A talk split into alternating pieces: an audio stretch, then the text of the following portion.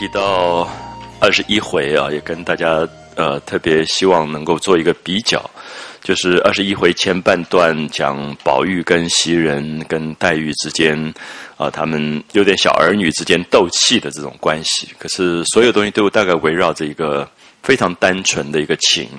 那么下半段讲到啊，贾琏的女儿巧姐因为出疹子，所以贾琏搬出去住。那么，跟一个厨师的太太啊，多姑娘十二天之间发生的一个有点像外遇的事件，啊，很直接的描写到性，所以我们可以看到作者其实蛮有心的，把很多对比的东西放在一起啊。所谓的对比是说，人生里面这么多的不同，而这些不同其实我们也很难做褒贬啊。通常我们大概在人生里面很容易我们会选择我喜欢的或者不喜欢的。那么这个喜欢跟不喜欢，人之常情。那么久而久之，他太过极端的时候，他也容易产生所谓的好恶之心。而这个好恶，有时候也大概就是不快乐或者烦恼的这些来源。所以作者他在看人生的时候啊，让我们感觉到人生其实有时候一念之间转成了一个比较比较宽阔的所谓欣赏的角度。好，你在欣赏这些人的时候。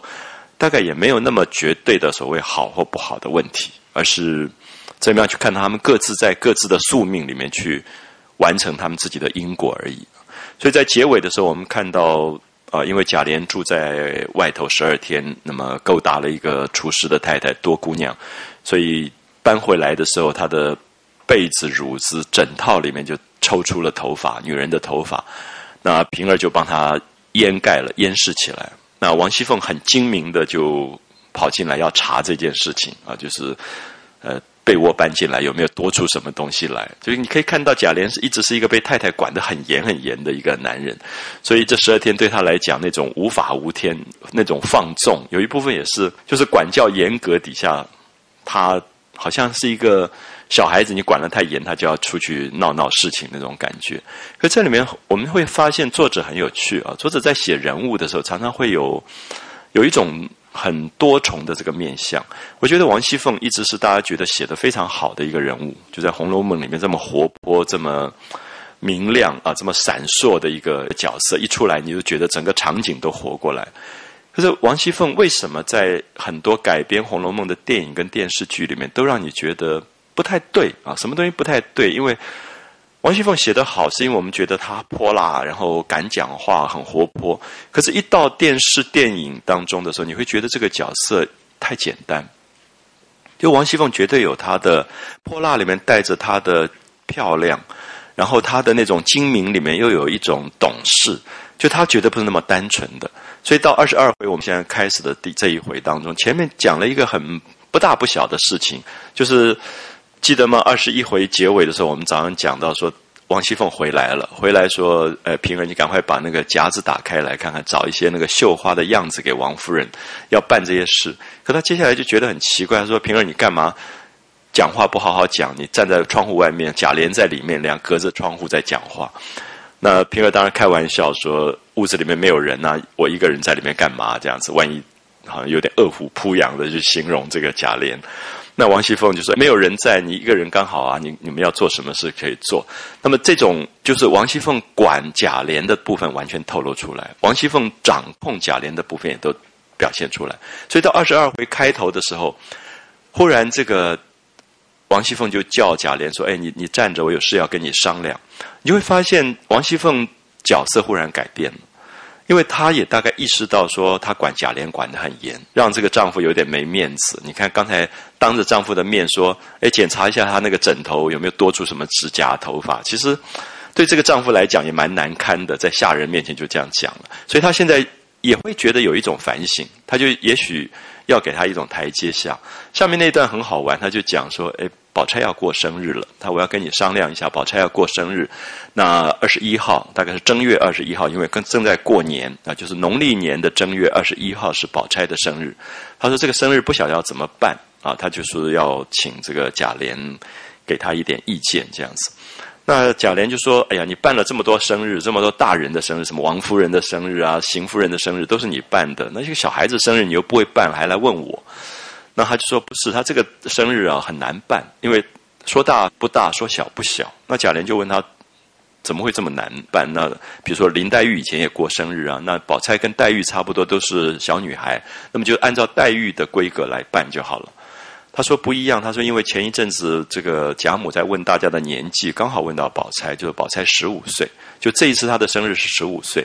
十五岁对过去的女孩子来讲叫做将笄之年啊，笄这个字是头发梳起来，然后插一个簪子叫鸡，那么这个。等于是成人礼，就是对女孩子来讲，十五岁有一点成人了那种感觉。所以他说这个生日也不是大生日，就是二十三十四十这种整生日，是十五岁。可是他又是有一点像成年礼的这个生日，所以他就觉得好像有点难办啊。那当然这里面还卡着一个重要的问题，就是说贾母命令说吩咐给宝钗办一个生日，所以这里面不只是给宝钗办生日的问题，是那个老太太。很喜欢宝钗，所以要给宝钗过一个生日，是宝钗到他们贾家来的第一个生日，所以凤姐就觉得有一点为难。可是我觉得整个这一段不是在写凤姐的为难，凤姐觉得够聪明，而且她有什么事情不能办，她通常也不会去问贾琏，因为贾琏的智商绝不如她，所以她也很清楚，她这个丈夫并不是那么聪明的人，她也不应该去问他。可这里面很明显，就是因为刚才王熙凤检查她的枕头套什么东西，她要有一个事情让她。觉得哎，你是一家之主，我什么事情还是问你的啊？有一种尊重，我不知道大家懂不懂。就是王熙凤其实聪明绝顶啊，聪明绝顶。然后就两个人商量商量了半天，后来贾琏其实也拿不出一个主意出来。所以凤姐到最后的那种给她的感觉说：“哎呀，我其实问你，也就是说我尊重你，因为这个事情我要是自己私自办了，到时候办不好，你又要怪我。”好，这个贾琏就讲话。贾琏说：“你别讲讲，我从来什么事情都是你自己在那边做，从来也没问过我，我可不领这个情。所以这里面就说有个强势的总经理，可是他有一天忽然觉得那个董事长好像老师那边他也没有给他一点名分，所以他就好好去请教这董事长。结果董事长觉得说：你还是你自己处理吧，根本我不会处理。所以我念一下这一段，大家感觉一下，这里面其实在传达出贾琏跟王熙凤这一对少年夫妻。”他们之间一个非常微妙的关系，而且完完全全看到凤姐的聪明，就是作为一个女性，她知道在这样的一个社会里，你再怎么样，你还是要给丈夫一个面子啊，就是让他有一个觉得他是一家之主的那个身份。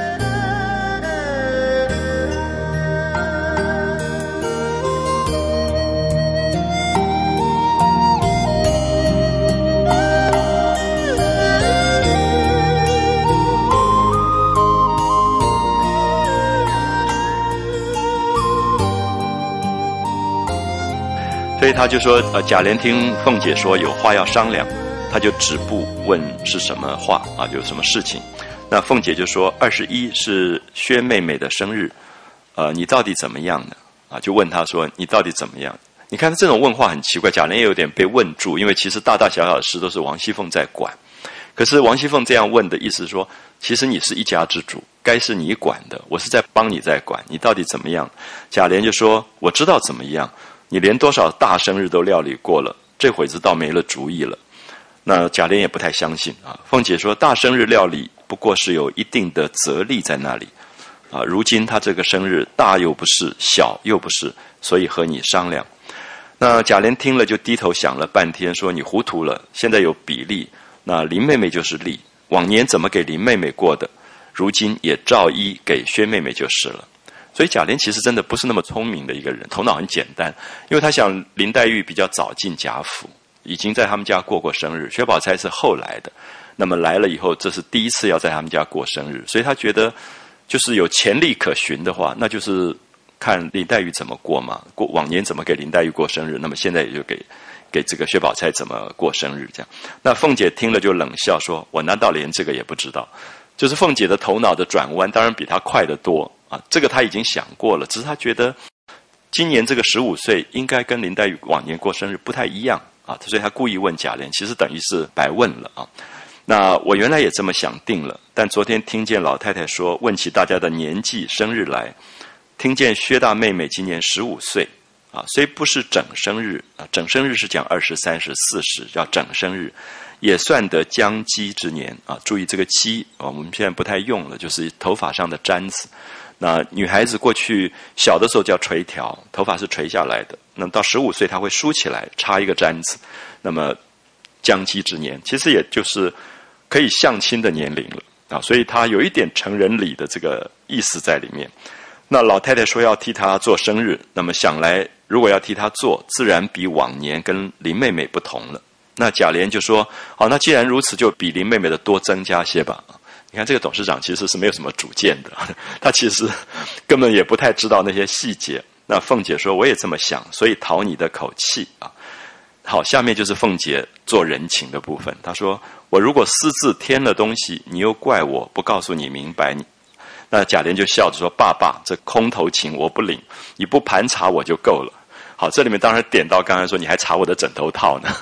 那么，所以我们可以看到，这是凤姐的。”聪明的地方，那个聪明是说，大家记不记得凤姐可以领那个什么帮人家包揽诉讼，一领就是三千两银子，记得吗？前面做假的贾琏的印章，伪造文书去讲人情，然后包揽一个官司的案子，就拿了三千银子。三千银子每个月在放高利贷，贾琏根本不知道。可是现在他要表示说，我其实很尊重你，我什么事情都问你。那我给薛宝钗过生日，万一多加了。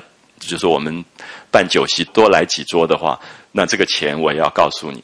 所以这是凤姐聪明的地方，就她知道什么地方该强势，什么地方该表现弱势。所以我们常常会觉得电视或电影里面把王熙凤表现的强势，就是凶巴巴的样子。凶巴巴绝不是强势啊！真正的强势常常是看不出来的。就是凤姐绝对是在看不出来的状况处理事情的心狠手辣，你根本看不出来。啊，所以他这里他就表现到说啊，你是一个男人，我什么事情都该问你。那么我们要注意到小说里面这种分寸啊，就是王熙凤的写得好，其实是在这种小细节当中啊。他如果每天就插个腰在那边骂人的话，不会是王熙凤的啊。他懂得撒娇，等一下你就看到他去跟贾母讲话的时候，就完全又是撒娇的那种样子。那么，所以王熙凤的美。其实非常难表现出来，因为他的厉害，他是一个总经理的好角色，可他同时又是可以一下子放下身段，就是小女孩，啊，就可以跟贾母撒娇的。好，这里贾琏跟王熙凤谈完以后就走了。那且说史湘云住了几天，那要回去了啊。史湘云想要走了，就是记得吗？史湘云是贾母史家的姑娘。所以过年，所以来这边住几天，就是亲戚拜年呐，然后来玩了几天，就要走了。那贾母就说：“你宝姐姐的生日马上要到了啊，就宝钗二十一就是生日。那通常我们过年大概就是说过到元宵吧，也许就要走了。那可是再过几天，二十一就是宝钗的生日，所以贾母就留她说：‘呃，你看了戏再回去吧。’啊，因为宝钗生日的时候会请戏来家里演演几出戏。那史湘云听了只得住下，就留下来了。”一面又派人回去把自己旧日做的两色针线活计取来，就是过去女孩子都绣花的啊，叫做针线，做针线的。那通常像这种好朋友过生日啊，什么你买什么礼物送，也都不是人家也不稀罕，他们都是有钱人，所以比较重要的礼物就是你私自做的东西，所以他就。特别派人到家里，把他自己以前绣的一些针线的好的东西，香囊啊这些东西，就拿来送给宝钗做生日的礼物啊。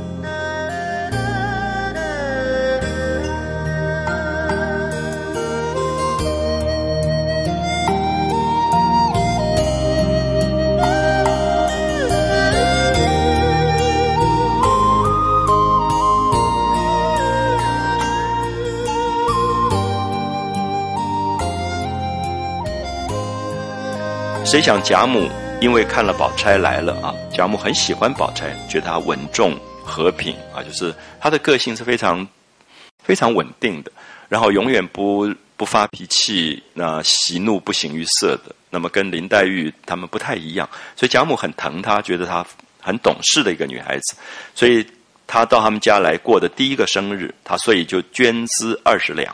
这个捐资就说他出了二十两，拿了二十两银子出来给凤姐说：“哎，你去办个酒席来给她过生日。”好，下面你就可以看到凤姐拿到这二十两银子的时候，就开始调侃贾母，就开她的玩笑，可这里面就是撒娇，所以你也完全可以看到凤姐在不同人的面前，她扮演的角色是不一样的。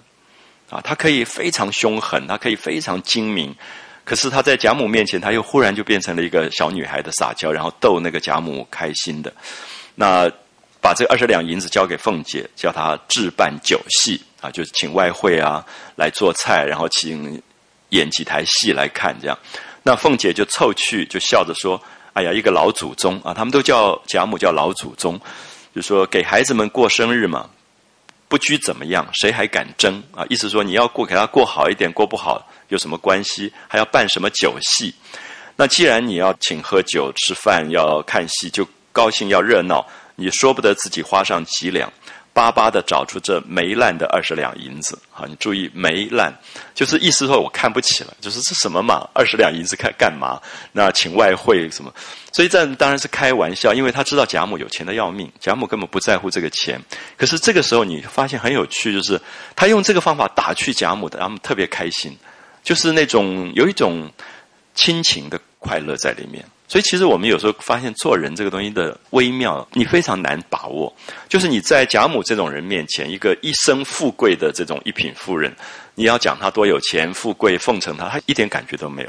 可是凤姐这个时候在挖苦她说：“哎，你干嘛啊？你拿出这二十两没烂的银子给我，能够干嘛？然后这么小气。”她在挖苦她的时候，她反而开心的要命，因为一辈子没有人敢跟她讲这个话。这样了解吗？所以，其实这个就是，我觉得人的懂事其实是在。对人的了解，所以他绝对没有客观规矩的。所以有些人笨笨的，就是去跑到这种人面前去奉承、拍马屁，结果人家根本没感觉。可是凤姐在这里，她就是她知道贾母，你要用这个方法去挖苦她，她的开心啊。所以你要找出这没烂的二十两银子来做东西，这意思还叫我赔上吗？他意思说，好，你叫我去办外汇看请戏，那这二十两哪里够？我还要私下帮你赔进去啊！就是你那么有钱，我这么没有钱，你还要我赔？那果然拿不出来也罢了。他说：“你真的就是出不起也算了。你看你家里面金的、银的、圆的、扁的，压塌了箱子底。好，这里面讲的贾母乐得要命，就是那个老人家老太太，就是私自藏很多私房钱的，就是一箱一箱的钱，金元宝、银元宝，而且儿子都做大官的嘛，都是孝敬他，然后没事就是给他送东西的。所以当然王熙凤知道贾母。”床底下一箱一箱的金元宝、银元宝，所以他就在挖苦他说：“你干嘛拿个二十两银子出来，够干什么的东西？”所以这里面就有一种人对人非常，就是普通人如果讲这个话，贾母可能会生气的。可是凤姐在这个节骨眼上讲的时候，贾母会哈哈大笑，觉得好玩的不得了，就是逗他乐的意思。他说：“你金的、银的、圆的、扁的，压塌了箱子底，只是勒肯我们。”好，勒肯这两个字。其实《红楼梦》里面很多非常好的白话，你可以去理解“勒”这个字。比如说，我们皮带叫勒，对不对？如果你饿了，你就把皮带再勒紧一点；你再饿了，你再勒紧一点。你们一直没有东西吃，你就一直勒皮带。那啃是什么？啃那个鸡骨头，一直啃啃到没有肉了。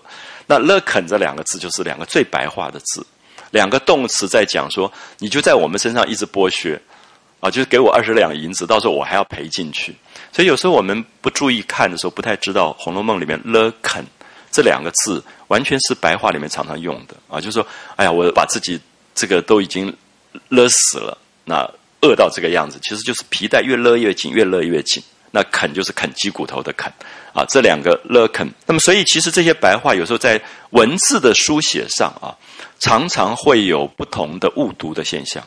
就是我们有时候用口这边的啃，有时候用手这边的啃，那么常常你会觉得古代的这种木刻版的这种书，有时候传达的不准确啊，勒啃。可是我觉得，如果你用白话，因为它本来就是语言，语言是没有字的，是我们听到一个语言以后，我们自己去用汉字去把它记录下来，所以常常会有这个误读的现象。所以我想，这里面其实在古代的小说里，《水浒传》也是如此，有很多是有音无字，然后是作者自己去造出来的字。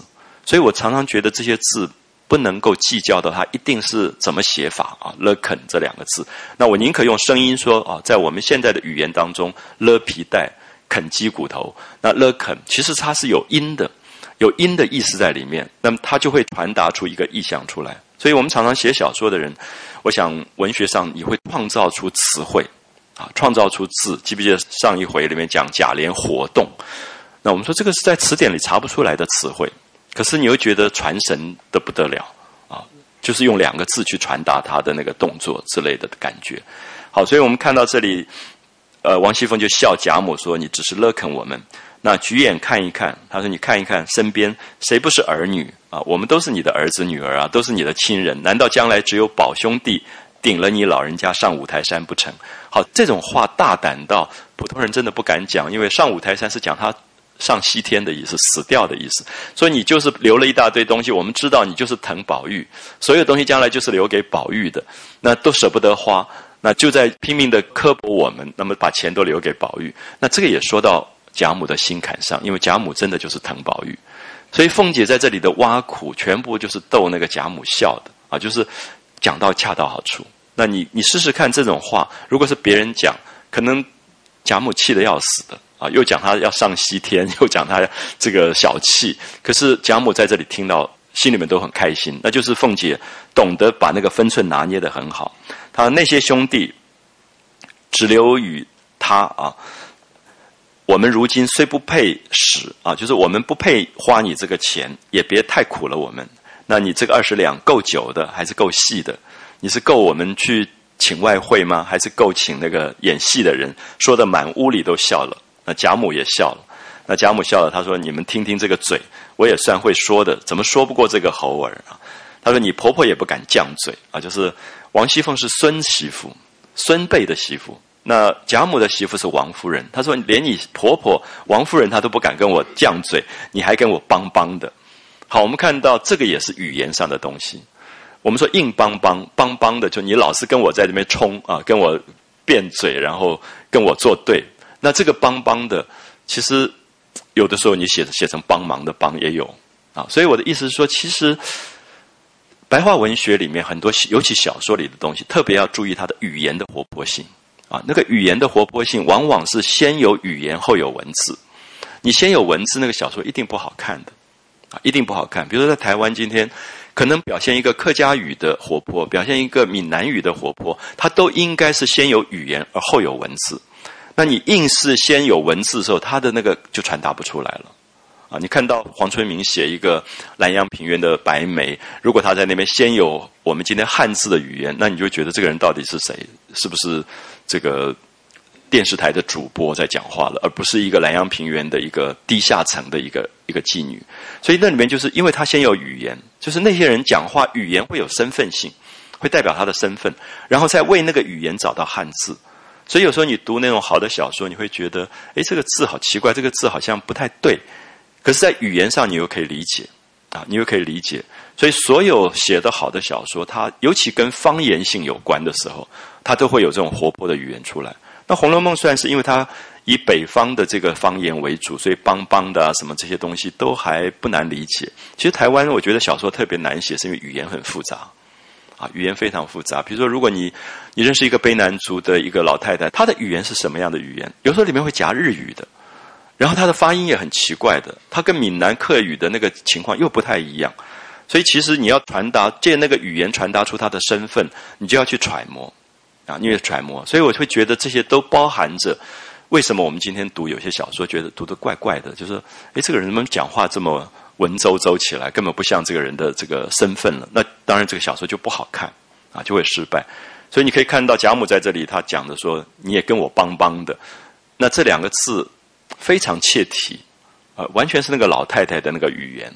那这种字眼，林黛玉大概不太会用，贾政也不太会用，啊，就官场有官场的语言，林黛玉也有林黛玉的语言。可这个就是老太太语言，就你跟我帮帮的这样。那凤姐就笑了，说：“我婆婆也是一样啊，你讲我婆婆，我婆婆是王夫人，她是。”宝玉的亲母亲，她也是一样的疼宝玉，我也没处去诉冤，你们都是一起在疼宝玉的，所以其实他们都在点出说，这些人都爱宝玉，啊，都在疼宝玉，那他们好像受到了委屈，那到时候我犟嘴，那说着又引贾母笑了一回，贾母十分喜悦，所以贾母身边永远离不开凤姐，凤姐永远挖苦他、调侃他，可是他最疼就是凤姐。因为一生富贵荣华的这个贵夫人，她到晚年的时候，她就希望有一个孙子辈跟她闹一闹。那你太正经严肃，她都不会喜欢的啊，所以你特别注意一下，就是这种人就是一辈子做富贵荣华的夫人，然后她一辈子都很紧张。其实她也做过媳妇，她做媳妇的时候也都是严严肃肃的那种感觉。所以现在她觉得晚年了，可以放松了啊，就是我们叫承欢膝下。那如果你承欢膝下的孙子每一个都严肃的要死，你大概晚年也没什么好玩。那幸好有个凤姐在那边闹来闹去，所以他就疼凤姐疼得不得了，这样。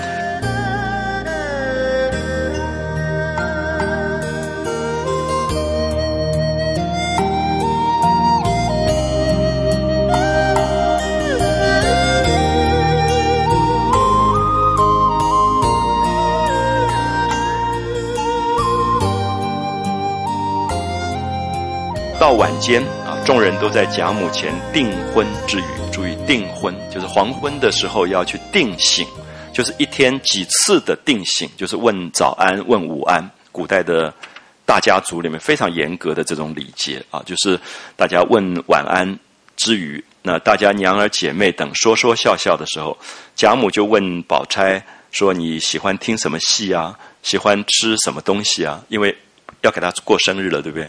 要十五岁，要要请戏，那就有点说给凤姐听，因为凤姐要办这个事情，所以贾母问宝钗，因为宝钗不能讲，宝钗是晚辈，那晚辈怎么可以说我过生日，我希望请哪一家的外汇，然后我要看哪一出电影，没有这种事情啊，所以可贾母很疼宝钗，所以贾母借着大家在一起的时候，就问宝钗说你喜欢看什么戏啊？喜欢吃什么样的东西？其实说给凤姐听，那凤姐就比较好办事。好，所以这里面当然就是大家的规矩里面，他会很委婉的去传达出，既然帮人家办生日，当然要办的宝钗喜欢，不要请了一一桌酒席里面都是宝钗不吃的东西，就很难过了。可是你看到宝钗的聪明啊，宝钗又是另外一种心机，宝钗永远在讨好人，就她的生命里面，她永远在有一点在讨好别人的，所以她。第一个想到，如果别人说：“哎，你爱吃什么？”我一定想：“哎，我爱吃什么？”宝钗不是，宝钗想说：“贾母爱吃什么？”因为贾母在问他，贾母是这个家族的中心，是这个家族的最重要的长辈。那贾母疼谁，谁的分量就很重，所以他就想讨好贾母。所以宝钗就深知贾母是老年人啊，老年人喜欢看热闹的戏文，喜欢吃甜烂的食物。啊，所以很奇怪，你喜欢看电影，喜欢看到打打闹闹的时候，大概年纪差不多了。就年轻时候总是要找文艺电影去哭一哭的。那到某一个年纪，你就是最怕看悲剧啊，就是问别人说什么电影好玩，什么电影好笑，那种烂片闹剧你都会去看。我不晓得，有时候老年人就是因为在现实人生里碰到很多的悲剧、现实的沧桑之后，他不想再去碰那个东西了啊，就是很怕碰这种悲哀的东西，所以看戏就是消遣。就是开开心心。我们小时候完全不懂，就觉得好奇怪，这些人活到那么大年纪，然后这么浅薄，然后看那么无聊、什么许不了那种电影。可是很奇怪，我们在年轻时候真的每次要去选《魂断蓝桥》，就好好哭一哭，觉得好棒啊！那种文艺电影。所以这里面，我们当看到这个作者也是非常懂啊，就是贾母是喜欢看热闹戏的，喜欢吃甜烂的东西的啊，甜食烂烂的，牙齿不好了嘛。所以宝钗知道。贾母的个性，所以就依着贾母平常喜欢的东西都说了出来。所以你不注意则已，你注意一下，宝钗非常有心机啊！宝钗所有的做事情都是在思考过的，所以她讨人喜欢，每个人都喜欢她。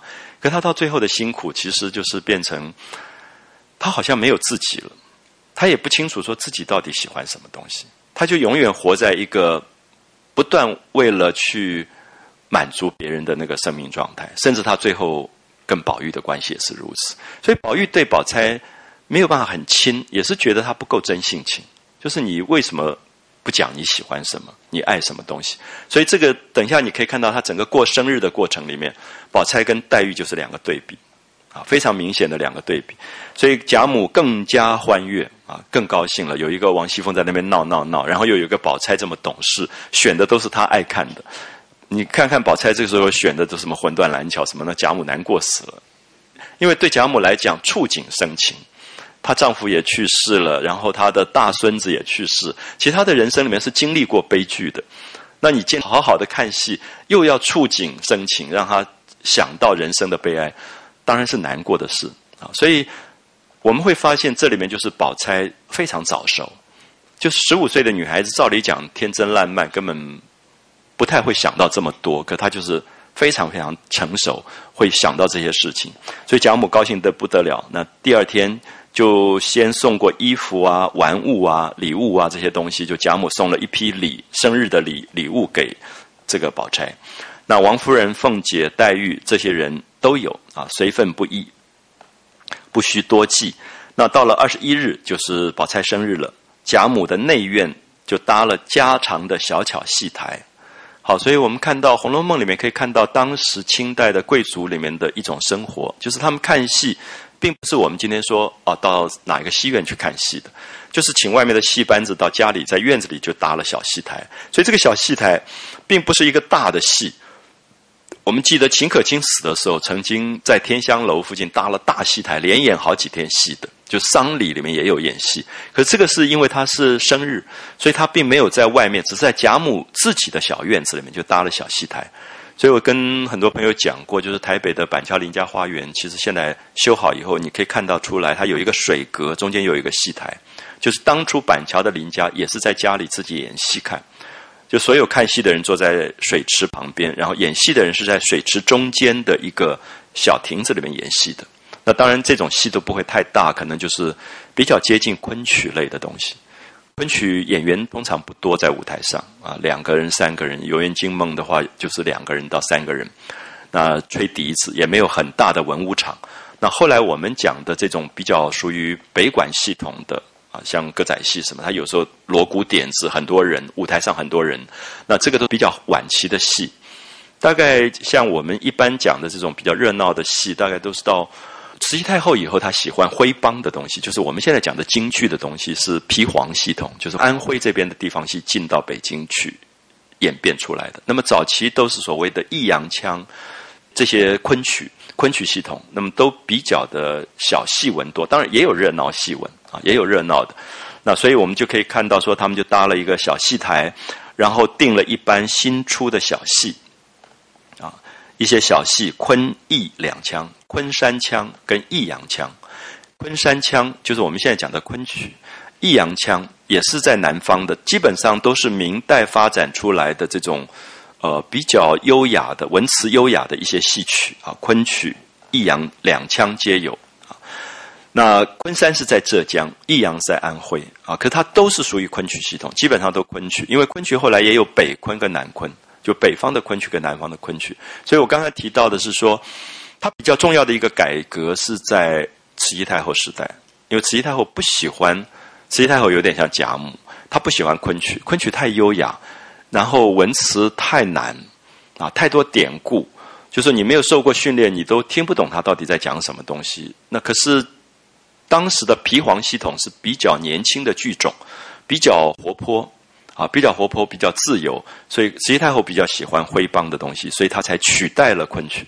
可是这几年昆曲又慢慢兴盛起来，有像台湾好几次请上海昆剧团啊、苏州昆剧团、浙江昆剧团，现在大概比较活跃的是北昆一个啊，还有浙昆、苏昆跟这个上海昆剧啊，上海昆剧，上海昆剧算是一个比较混合的，自己比较有一些新的发生的东西，所以他们就请了这些戏班子来。那就在贾母上房排了几席家宴酒席啊，就是打好几桌的这个家宴酒席，就是也没有请外客，那并无一个外客，只有薛姨妈、史湘云、宝钗是客，其他都是自己人。啊，你看这个自己人包括了谁？包括黛玉。所以有没有感觉，其实作者很有趣，他在划分，就是黛玉好像是他们自己人，可是宝钗、薛姨妈、史湘云是外面来的客。因为黛玉好像从小父母死掉以后，她住在他们家，就被当成是自己人了，所以她也在这里刻意的这样子写了一下。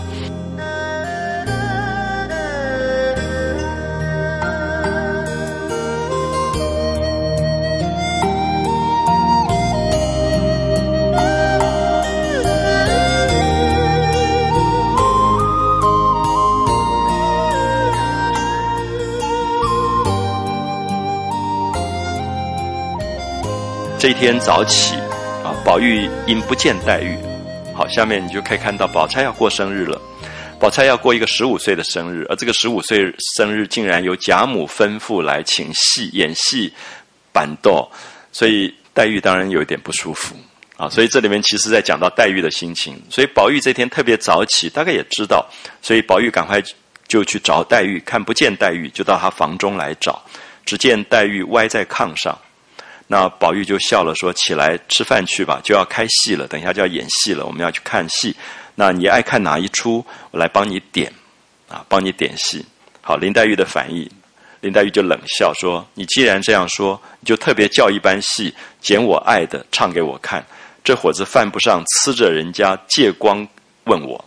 好，这里面又是吃醋，对不对？就是因为这是宝钗的十五岁生日。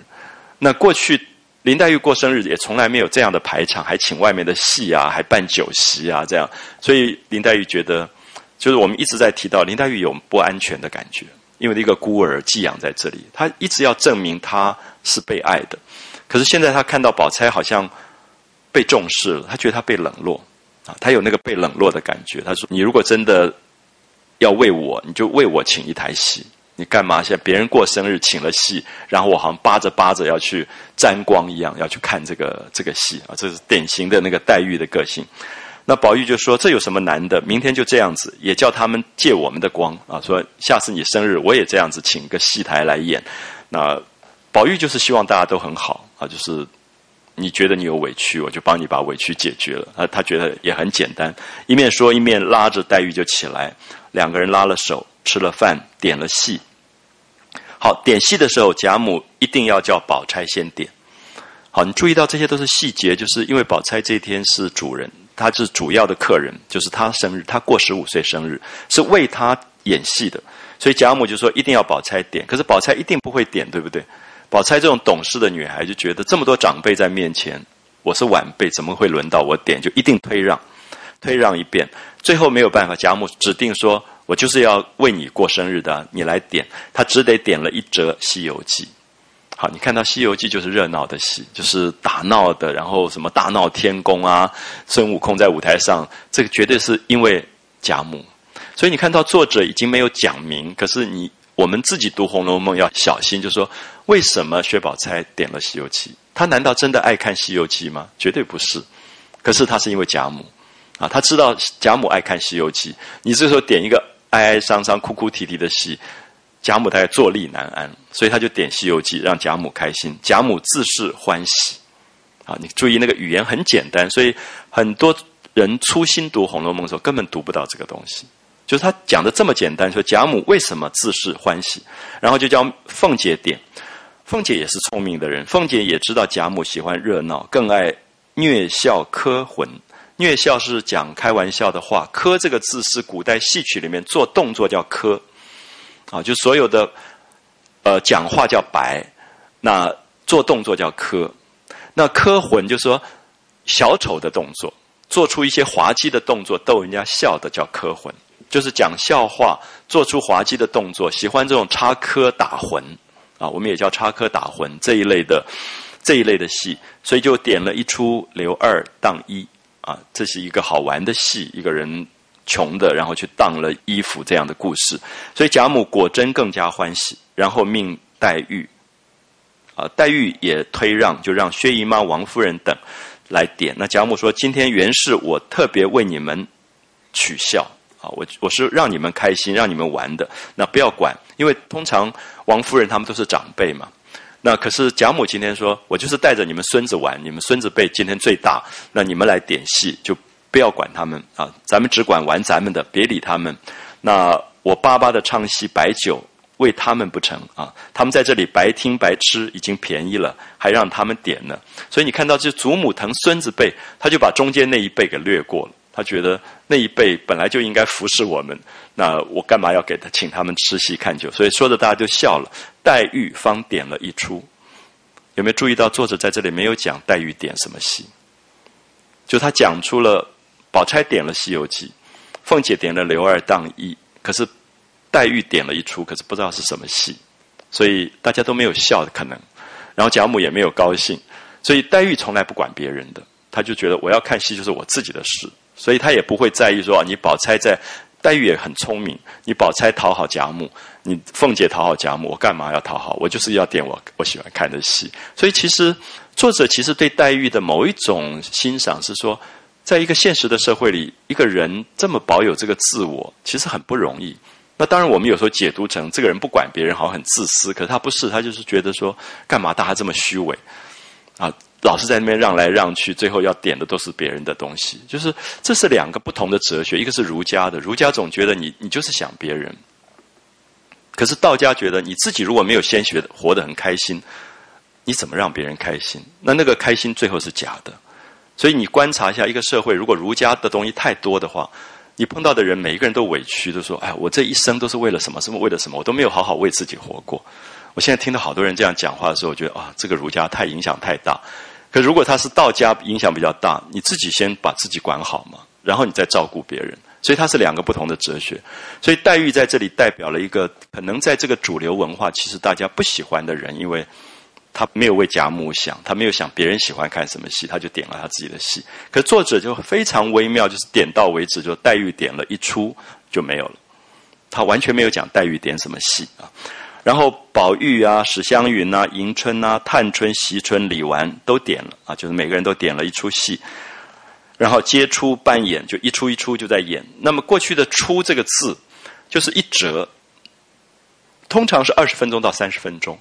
啊，就是一段戏，比如说我们现在看到《起介》，《起介》这个戏就所谓苏三起戒，它是玉堂春这个戏里面的一出，那么大概就是二十分钟、三十分钟，或者会审，它也是其中的一段。啊，我们现在叫做段落，古代叫做出这个字，或者一折或者一出。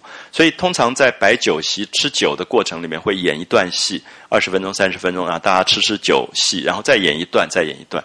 所以一天可以演好几出戏，就一直这样演下来，大家因为。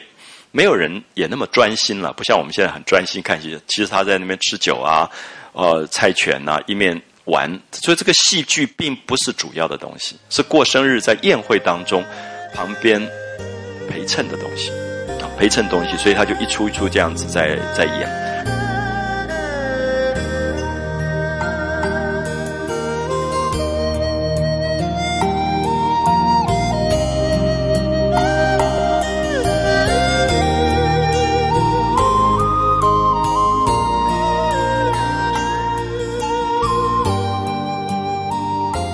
到了上酒席的时候，贾母又命宝钗点，宝钗就点了一出鲁智深醉闹五台山。那鲁智深，鲁智深这个戏大家应该很熟。其实，在《水浒传》的故事里面写的很好的一段，就是鲁智深醉打山门啊。鲁智深是一个很粗鲁的一个人啊，粗粗壮壮，力大如牛。他最有名的故事，一出场就是把一棵大柳树连根就拔起来了，就那力气那么大的。那这个人就是有点行侠仗义，然后热血男儿，路见不平就拔刀相助的，所以他就看到有一个姓郑的啊，郑成功的郑，一个屠夫叫郑屠。那郑屠大概是这种在菜市场卖猪肉啊、杀猪的这种人，那有点借势欺人啊这之类。那有一次就被鲁智深看到，鲁智深就很很看不惯，觉得这个家伙就。常常欺负人，所以他就一拳就把郑屠给打死了。就是鲁智深常常对他自己的力气也无法控制，因为力大如牛，就打死了郑屠。那犯了案子以后，他就被通缉，通缉他就躲到一个员外家里面就避难啊，因为犯了死罪了。那这个员外就藏着他，后来又被密报了，被密报有人要来抓他，所以这个员外就没办法，就跟他说：“你现在唯一的方法就上五台山，然后我认识一个。”一个方丈，一个庙里的主持，那么他可以把你剃度为僧，你就假装是和尚，就住在庙里面。因为过去的庙有一点变成三不管，就是法律啊什么都警察不会到庙里去查，就觉得庙里有庙里的清规，那平常的法律都不太去查，所以很多这种有时候做了什么犯了什么法的人，他会躲在庙里面。所以鲁智深就剃了法。然后就拿了一个禅杖，就住在庙里。可是我们看到《水浒传》那一段讲到鲁鲁智深住在庙里，其实很寂寞。就他平常是要大碗喝酒、大块吃狗肉的。就庙里面每天都是吃素。就那个《水浒传》里面常常讲，说他每天就在那边气得不得了，说这个简直吃这个菜淡出鸟来了。他就很很不爽，就觉得那个庙里很难过。有一天晚上，就借着大家没有注意，他就。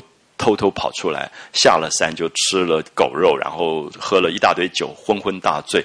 回到山上的时候，这个山上有清规，晚上很早庙门就关了。那他喝醉了酒，他就在那边打那个山门，就大闹山门，就这样的一段故事。所以那个时候他的师傅出来，又跟他讲说：“你破坏了我的清规，那我也不能容你啊！这庙里有庙里的清规，你满身酒气，然后吃了狗肉，犯了这个清规，所以就要他离开庙里。所以这个时候大概是鲁智深最最慌的，就是天下之大竟然没有容身之处，所以他就卷了一个铺盖卷，然后在舞台上有一些动作，就是。一种流浪漂泊的感觉，然后讲他心里面的孤独啊，就是觉得好像怎么会没有地方可以容下我呢？这样的一个很热情、很豪迈、粗犷的一个汉子，忽然表现出他的落单的那个感觉。所以薛宝钗点这个戏，当然薛宝钗是因为醉倒三门里面还是有好玩的动作，很多热闹，他还是为了贾母想，可宝玉就忍不住了。宝玉觉得你这个人怎么搞的？老是点这种热闹的戏，看《西游记》，看那个猴子跳来跳去，宝玉已经够烦了。因为宝玉很讨厌看热闹戏。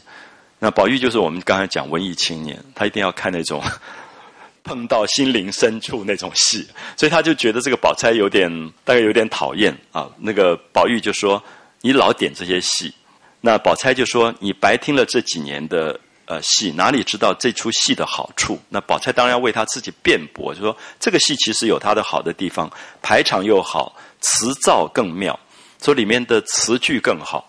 但这是宝玉不知道的。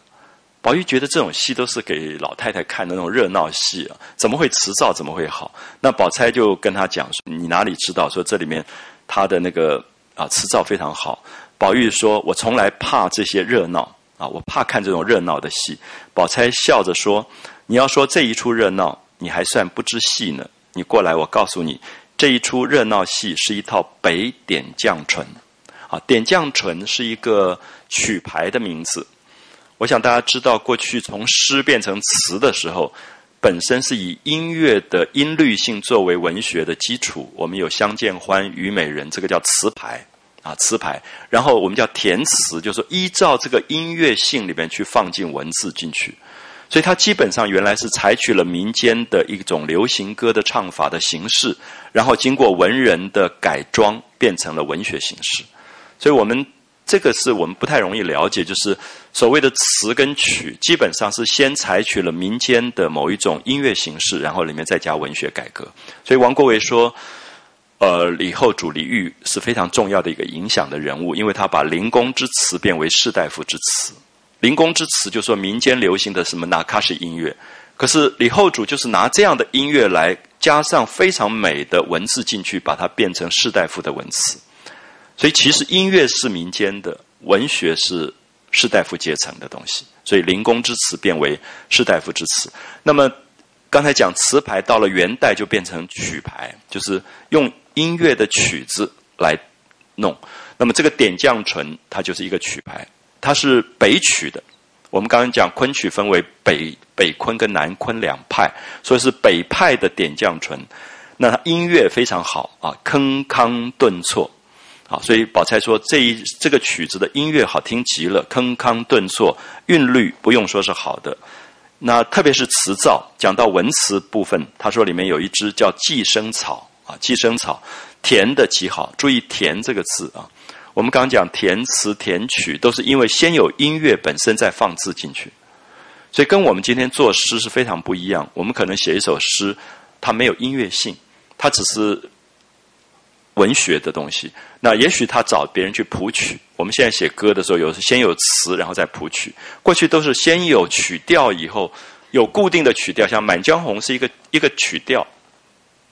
然后岳飞拿到这个曲调，放进他要的字进去，变成我们唱的岳飞的《满江红》。其实很多人都在写《满江红》，就是《满江红》根本是一个一个调性，一个曲调的调性。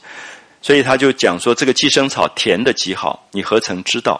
那宝玉听他说，哎，这个戏这么好，里面有这么好的文句，就凑进来说：“好姐姐，念给我听听吧。”所以宝玉其实很好奇啊，也很好学，就是。如果有好东西，他就很想很想知道，那他就拜托宝钗念给他听。宝钗就说就念了啊，念了歌词的内容，说“慢问英雄泪”。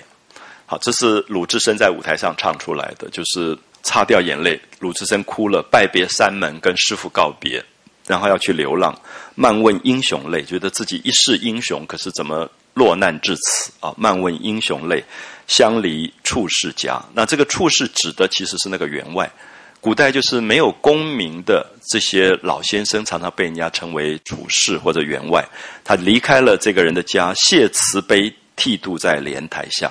就是我原来寄养在这个员外家，寄养在那个处士家里面。那我谢谢你这个师傅啊，因为他是跟他师傅唱的，就谢谢你慈悲，愿意把我剃度在莲台下，收留了我，那让我逃过了一劫，逃过了这个官方的追捕。没缘法啊！可惜我们缘分这么短啊！没缘法，我自己破坏清规，去偷吃了狗肉，喝了酒。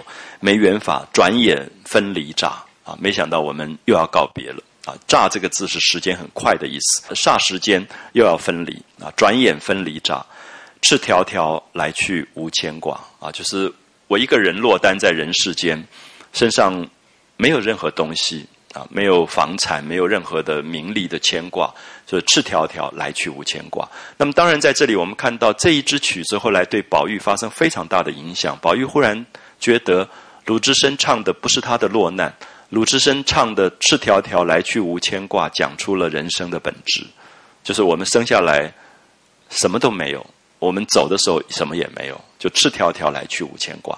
就《红楼梦》里面总觉得一切的繁华是我们自己在计较。其实它一定是过眼云烟，到最后来去都是赤条条，来去无牵挂。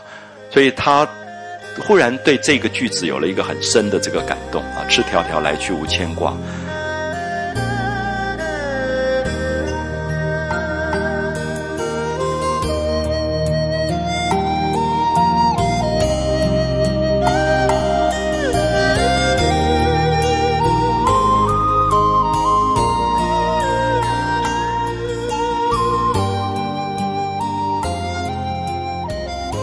哪里讨烟蓑雨笠啊？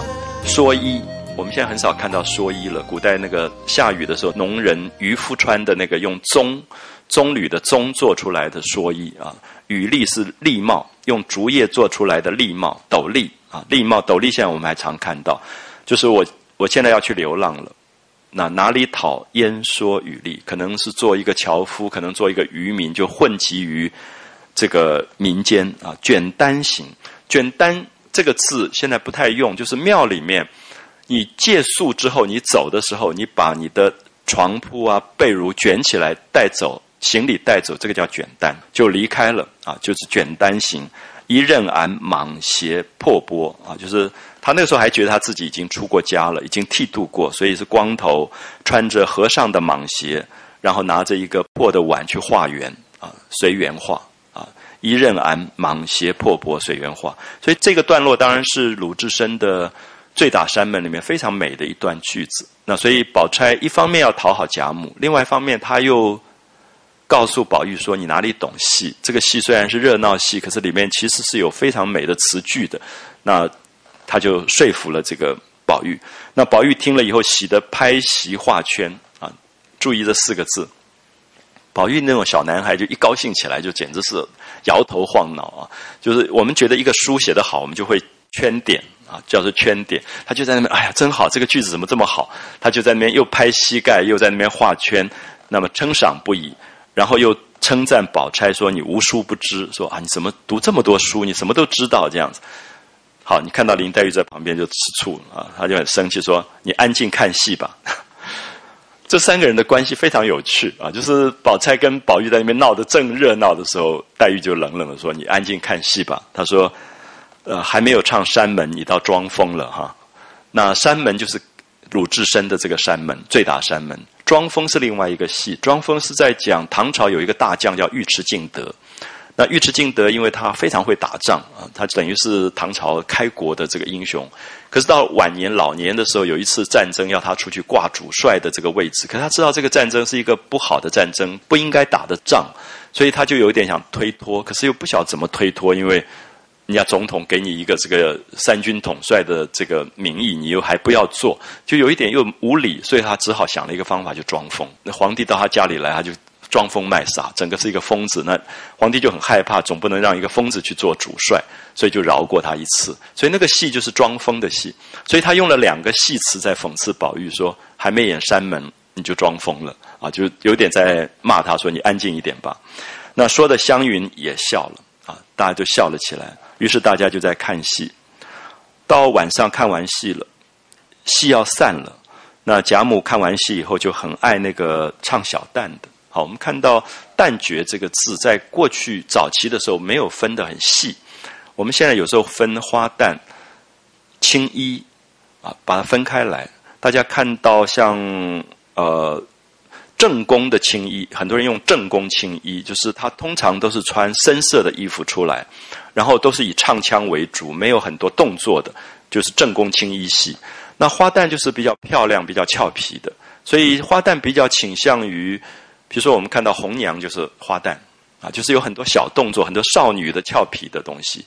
那青衣的话，比如说像《锁麟囊》里面的薛香菱，她就是正宫青衣。好，所以这种现在我们都分得很清楚。过过去其实旦角就是女性的角色，还没有分到那么清楚。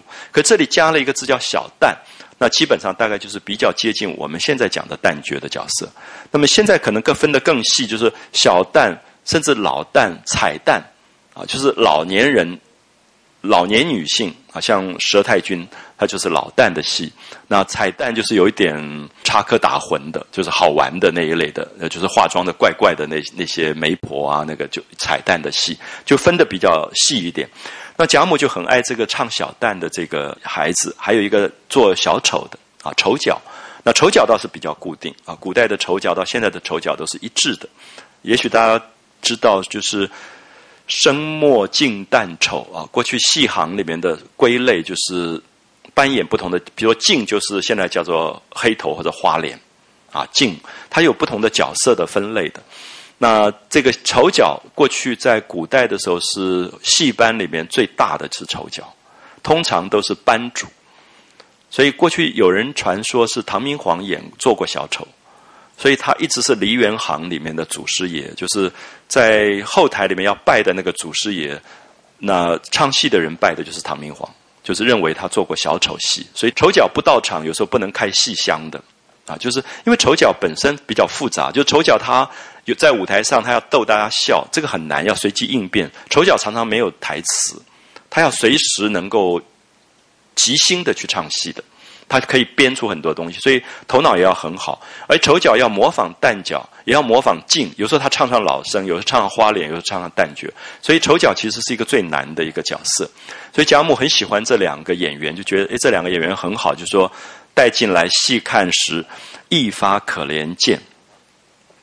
我不知道大家能不能懂这里用到的这个可怜见啊？就是说，我们现在觉得可怜见是有点可怜，可是贾母在这里讲他们可怜见是有点心疼，因为我们大概不太知道过去戏班子里面，现在也许情况不一样。古代那个戏班，你们可能看过《霸王别姬》啊，就是戏班子的小孩很多是孤儿。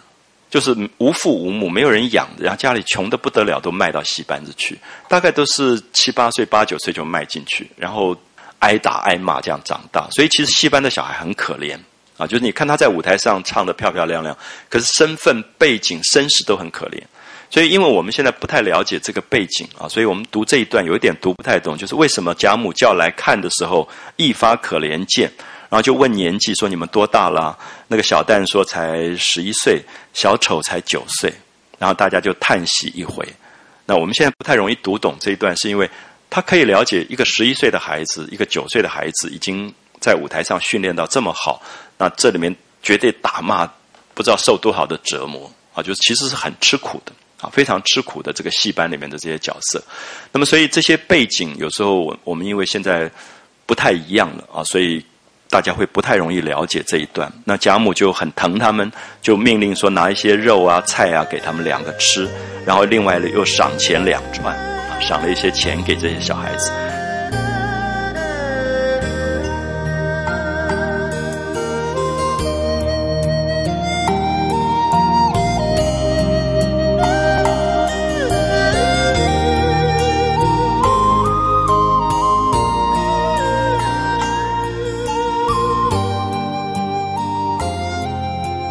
那凤姐就笑了。凤姐说：“你看这个孩子啊，他打扮起来活像一个人，你们再也看不出来。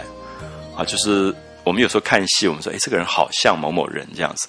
那宝钗心里也知道，便一笑不肯说。好，你注意这里的宝钗的心机。那宝钗聪明的不得了，马上就知道她凤姐在讲谁，可是她不肯说。然后宝玉听了，好，宝玉也猜着了，也不敢说。有没有感觉不肯说、不敢说是不一样的？不肯说是说这个时候你说这个话不得体，你会得罪人，所以宝钗绝对不说。那宝玉不敢说，因为他知道这个话说出来严重，所以他不敢说。所以这两个人都没有说，凤姐也没有说，宝钗也没有说。宝玉也没有说，三个都没有说，然后一定是一个人说，就是史湘云啊。我们就说史湘云就是那个射手座的，他就砰一下话就出来的，然后他完全没有遮拦，他就很高兴。史湘云接着说：“哎，倒像林妹妹的模样啊，好像林黛玉。”那你看到宝玉立刻给湘云使了一个眼色，瞅了一眼。那这个瞅就是瞪他一下，就说你不可以这样讲，马上止住。那这个也是我们现在不容易懂啊。你现在讲说：“哎，你长得很像周杰伦，我还蛮高兴的。”那古代就是你把一个人比戏子啊，是非常不礼貌的事情。因为刚才我们讲戏子本身出身很坏，而且都是孤儿这种穷人家孩子迈进戏班又打又骂的。那偏偏好林黛玉就是孤儿，所以林黛玉心里面当然一定会难过啊。所以你可以看到宝玉的紧张，是因为宝玉觉得不要伤这个林黛玉，因为他知道这件事情非同小可啊。就是别人也就算了，可是黛玉。刚好是多心的，就他自己刚好是孤儿，然后寄养在别人家里，所以觉得你拿一个戏子在比他的时候，他就很小心。所以我们我记得我那个时候跟很多年轻大学生讲这一段，他们都不懂，说这你要说我是这个戏子，我高兴死了。就是现在表演艺术多么过瘾啊！就是你可以说我是歌星，是是哪一个表演艺术的人？可是因为背景完全不同，啊，完全不同。可是你注意作者的细心。啊，就是凤姐讲完以后，宝钗笑了一下，不肯说。那宝玉也知道，可是不敢说。然后史湘云嘣一下冒出一句话来，所以就是我们早上一直在讲说，这里面都有个性，每一个人的个性会形成他行为的一个准则，所以没有什么好坏的问题。史湘云也没有恶意，可他就觉得你们怎么那么笨，都没看出来，我看出来了，嘣就讲出来了。那他从来没想到说，宝钗比他还早看出来。可是宝钗就是不讲，啊，所以这里面是那个人的个性这么不一样的。我自己第看《红楼梦》第一次最喜欢就是史湘云，觉得哇，这个女孩太过瘾了，就是这么直人快语，讲话这么利落的一个一个人。可是你当知道史湘云在现实生活里，她真的就会得罪很多人，因为她不小心她就得罪，后面果然就得罪。好，宝玉就听了，就忙把她瞅了一眼，就瞪她说：“你使个眼色，说你不可以这样。”就做了一个脸色给她看。好，大家都。听了这话，大家听到史湘云讲了，因为史湘云大概声音又很大，都听到了。听到以后，大家都不看戏，都留神看来，都看了林黛玉，又看看戏子。你现在感觉一下林黛玉的尴尬，就林黛玉是这么孤僻的人，这么洁癖的人，然后现在大家都在看她，又看戏子，她真难过死了。大家都把她比成戏子，而且都在注意她，留神细看，都笑起来了。啊，大家都笑，所以你可以知道这个后面是一个大祸事。啊，就也觉得有一个大祸事要发生，都说果然不错，一时散了，啊，看起来没事发生就过了。好，到了晚上，事情发生了，史湘云换衣服，然后就跟丫头翠缕说，把衣包打开收拾，都包了起来，啊，就说我要走了，我不要住在这里了，就其实是发脾气了，就干嘛住在人家家里面这样？那翠缕说忙什么啊？她说你等回去的时候再包也不迟啊，现在收拾行李干嘛？湘云说：“明天一早就走啊，在这里干嘛？看人家的鼻子眼睛，什么意思？因为史湘云就是个性很豪爽，所以他说：‘你怎么我讲了一句话，他就瞪我了？’他是觉得说被看眼色啊，就是你住在人家家里面，一点都没有受到尊重，没有没有礼貌，竟然被宝玉这样瞅了一眼，还使了眼色。他就说：‘看人家的鼻子眼眼睛，什么意思呢？’好，宝玉听到这个话，宝玉当然要来道歉的。”赶快走进来，就拉着史湘云说：“好妹妹，你错怪我了。”他说：“林妹妹是个多心的人啊，就林黛玉她心思很多，那别人都知道，分明知道，不肯说出来，就是每个人都看出来，都不肯说，都是因为怕她恼啊，就说你说出来他会不高兴的。谁知你不防头，你也没有恶意，你就是不小心就说了出来，他岂不恼你？我是怕你得罪了人，所以才使眼色啊，才制止你。你这会子恼我，不但辜负了我，反而委屈了我。那若是别人，哪怕他得罪十个人，与我何干呢？啊，他意思说我是为你好。那如果是别人得罪了，得罪了林黛玉，我也不管。我是为了你好，不要你得罪人，所以我才使眼色给你看。你现在反而。怪罪我这样子委屈我了，史湘云当然甩手说：“你那个花言巧语，别哄我啊！你别哄我。”两个人就开始吵起架来。我也原不如你林妹妹，别人说她拿她取笑都使得，只有我说了就有不是。我原不配说她，她是小姐主子，我是奴才丫头，得罪了她使不得。好，你可以看到这种年龄的小男孩、小女孩吵架的时候那个关系。我觉得这一段最有趣，就是你看到宝玉变成忙得不得了。宝玉就在史湘云这边道歉，道歉完以后，林黛玉那边又听到，林黛玉又开始骂他，两边都不讨好，所以他后来越来越喜欢庄子，就觉得早知如此，何必当初？干嘛这么忙？就他忙了半天，每一个都得罪了。好，所以宝玉最有趣就是他希望每一个人都不受伤害，结果每一个人都气他，啊，就夹在中间，变成一个最有趣的一个角色。那宝玉觉得说：“我倒是为你，反而为出不是来了。”那我要有外心，你看宝玉要发誓了，他每次到这个时候他就要发重誓，我立刻化成灰，叫万人践踏。记不记得早上才讲过，把那个头簪就摔成两段，说我如果怎么样怎么样，我就跟这个簪子一样。他每次都发那种重誓啊，就说我如果真的有坏心的话，你叫我化成灰，叫万人践踏。那湘云就说大正月里在过年，你少信嘴胡说的，这些没要紧，恶事散话歪话。你说给那些小性儿、行动爱恼人的人、爱辖制你的人听去，别叫我啐你。那这后面讲的是林黛玉，就是那个人小心眼，然后老是要去呃生气啊，说你你去讲给他听，你别讲给我听，所以就不理宝玉，一进至贾母里间，愤愤的躺着去了啊，就不理宝玉。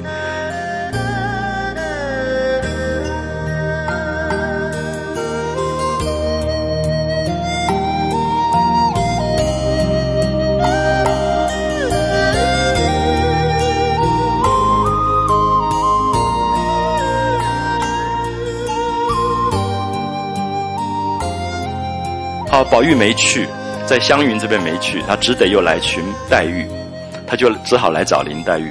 那到了黛玉的门口，一下就被黛玉推出来，讲把门关上，就不理他。你看他两边都是闭门羹啊，两边都吃了闭门羹。那黛玉就把门关上，宝玉又不解何意，就在窗户外面只只是吞声叫好妹妹，好妹妹，就是这是宝玉的魔功啊，就在那边一直叫一直，黛玉总不理他。那宝玉闷闷的垂头自审，那袭人早知端地，当此时断不能劝啊！就袭人是最关心宝玉的，可是他也知道这个时候三个人闹成这个样子，大概也劝也劝不来，没办法。那宝玉只呆呆的站着。好，你注意下面的关系很有趣，就是宝玉被推出来，黛玉把门关了，然后宝玉在外面叫求他开门开门，黛玉就是不开门，然后宝玉最后就呆呆站在那边，也没有走，那黛玉就以为他走了。又把门打开了，所以你可以看到，其实黛玉还是在那边想说：“哎，他到底走了没有？他是不是走了？”就是我们早上讲说，所有这个年龄的斗气都是在那边硬熬的，就是我看他熬的久还是我熬的久。所以你看到宝玉呆呆站着，那黛玉只当他回房去了。黛玉以为他走了，回去，大概站了蛮久了。那起来开门啊，黛玉就从床上起来开门，一看宝玉还站在那里，这个时候他不好意思再关门了，就是。这是宝玉的魔功啊！他就是一句话不讲，就站在那边说：“我做什么错事，你就处罚我吧。”就站在那个地方，所以黛玉反而不好意思，不好再关，只得抽身上床歪着啊，又歪在那里，这样靠在那里。那宝玉也随进来问道：“凡事都有个缘故，说出来人也不委屈，好好的就恼了，终究是为了什么？啊，就是你到底为什么生气？你也要说出来，你怎么一下子又？”受了什么委屈？你要讲出来。那林黛玉就冷笑说：“问的我倒好，我也不知道为什么，我该给你们取笑吗？拿着我比戏子给众人取笑。好，你可以看到刚才那个东西对黛玉当然是一个伤害。我们刚刚讲过说，也许对别人没有那么严重啊，可是对于一个寄养在别人家的孤女孤儿，她忽然变成了众矢之的，所有人都看她笑她，然后说她像那个演戏的那个女孩子，而那个演戏的女孩刚好就是一个孤儿，刚好就是一个九岁、十一岁这样的一个年龄的一个一个小蛋，所以他会觉得自己的落寞，自己的那种被人取笑的那个耻辱的那个感觉啊。那我该给你们取笑，拿着我比戏子给众人取笑。好，宝玉就很委屈。宝玉说：“我并没有比你啊，我也没有笑你啊，是别人在比，别人在笑。那你为什么要恼我呢？那你要生气，你应该跟那些人生气。那干嘛跟我生气？”好，黛玉说：“你还要比，你还要笑，你不比不笑，比别人比了笑了还厉害。有没有发现，全部是恋爱的话？就是你发现恋爱的时候讲的话是没有道理可讲的，因为其实。”天下人都笑了，都比了，对他也无关。他在意的其实是宝玉，可是宝玉在现场，所以我觉得柏拉图在他的作品里面有讲过，他说其实爱情里面一个爱人最怕是在爱人面前丢脸，就是因为爱情里面有一种尊贵，所以他很怕在他的爱人面前有一种被侮辱的那个感觉啊。所以其实这个部分可以看到黛玉这句话。逻辑上完全讲不通，就是人家也没有比，也没有笑，你干嘛骂他？他说意思说你不比不不笑，比别人比了笑了还厉害。那当然是说，因为他们两个的关系不一样。所以你注意一下，如果你去偷听一对小男女的初恋，所有的语言都是这种语言，好奇怪。那个所有我们觉得在大人的世界里不可理解的语言，最后讲的都是这一类的话，都是你不比不笑，比别人比了笑了还厉害。那宝玉听说无可分辨。不择一声啊，他也没什么话好讲，就是反正恋爱里的吵架。那黛玉又说：“这一节还可恕，你为什么又跟云儿使眼色啊？因为他看到他跟史湘云使眼色，你安的什么心？是不是他跟我玩，他就自轻自贱了？他原是公侯的小姐，我原是平民的丫头，那他和我玩，射入我回了口，岂不他自自惹轻贱？是这个主意不是？好，你看到。”又是一个误解，就是其实宝玉不希望史湘云讲这个话，是怕史湘云伤害了黛玉。可是黛玉这里的解释刚好相反，他是意思说，你为什么给他使眼色？你给他使眼色，表示说他不应该跟我玩，是不是？他身份比较高，我比较贱的身份。那么，所以你可以看到宝玉忙来忙去，忙来忙去，最后他就一定要去读读庄子了。他的读庄子，就是庄子告诉他说：“你干嘛这么忙？你忙来忙去，到最后所有人都得罪，然后什么事也做不好。”好，然后宝玉刚才跟史湘云讲的话，林黛玉又听到了啊，他就说：“你又拿我做情，说我小性儿，行动啃脑。”好，刚才你可以看到《红楼梦》里面很奇怪，完全没有私密性，任何人讲的话一下就传到另外一个人耳中了，所以林黛玉马上就听到说。好，你又跟他说我小性子啊，这个小气，行动啃恼人，又怕他得罪了我，那就闹得不可开交。那宝玉见到黛玉这样说，就知道说刚才湘云谈话他已经听见了。那他就自己细细的想说，原为了他两个人怕生嫌隙，为了他们两个人方在中调和，不想并未调和成功，反而落了两处的扁棒，两边都不喜欢他。那正与前日所看的《南华经》庄子啊，庄子说：“巧者劳而智者忧，无能者无所求，饱食者而傲游，泛若不系之舟。”好，这句话是庄子里非常美的句子啊。我们以前大学时候，好多朋友都把它写了，压在玻璃板底下变成格言。他的意思说：“巧者劳，智者忧。”就说你会有忧愁，是因为你太巧，你太聪明，太敏感。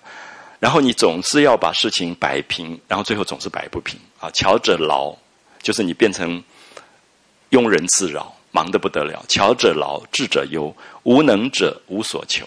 你如果笨一点、木讷一点，你也看不懂那些事情，你也就没有什么要求了。无能者无所求，饱食而遨游。他觉得其实比较快乐的人生，吃得饱饱的，好好去玩一玩，泛若不系之舟。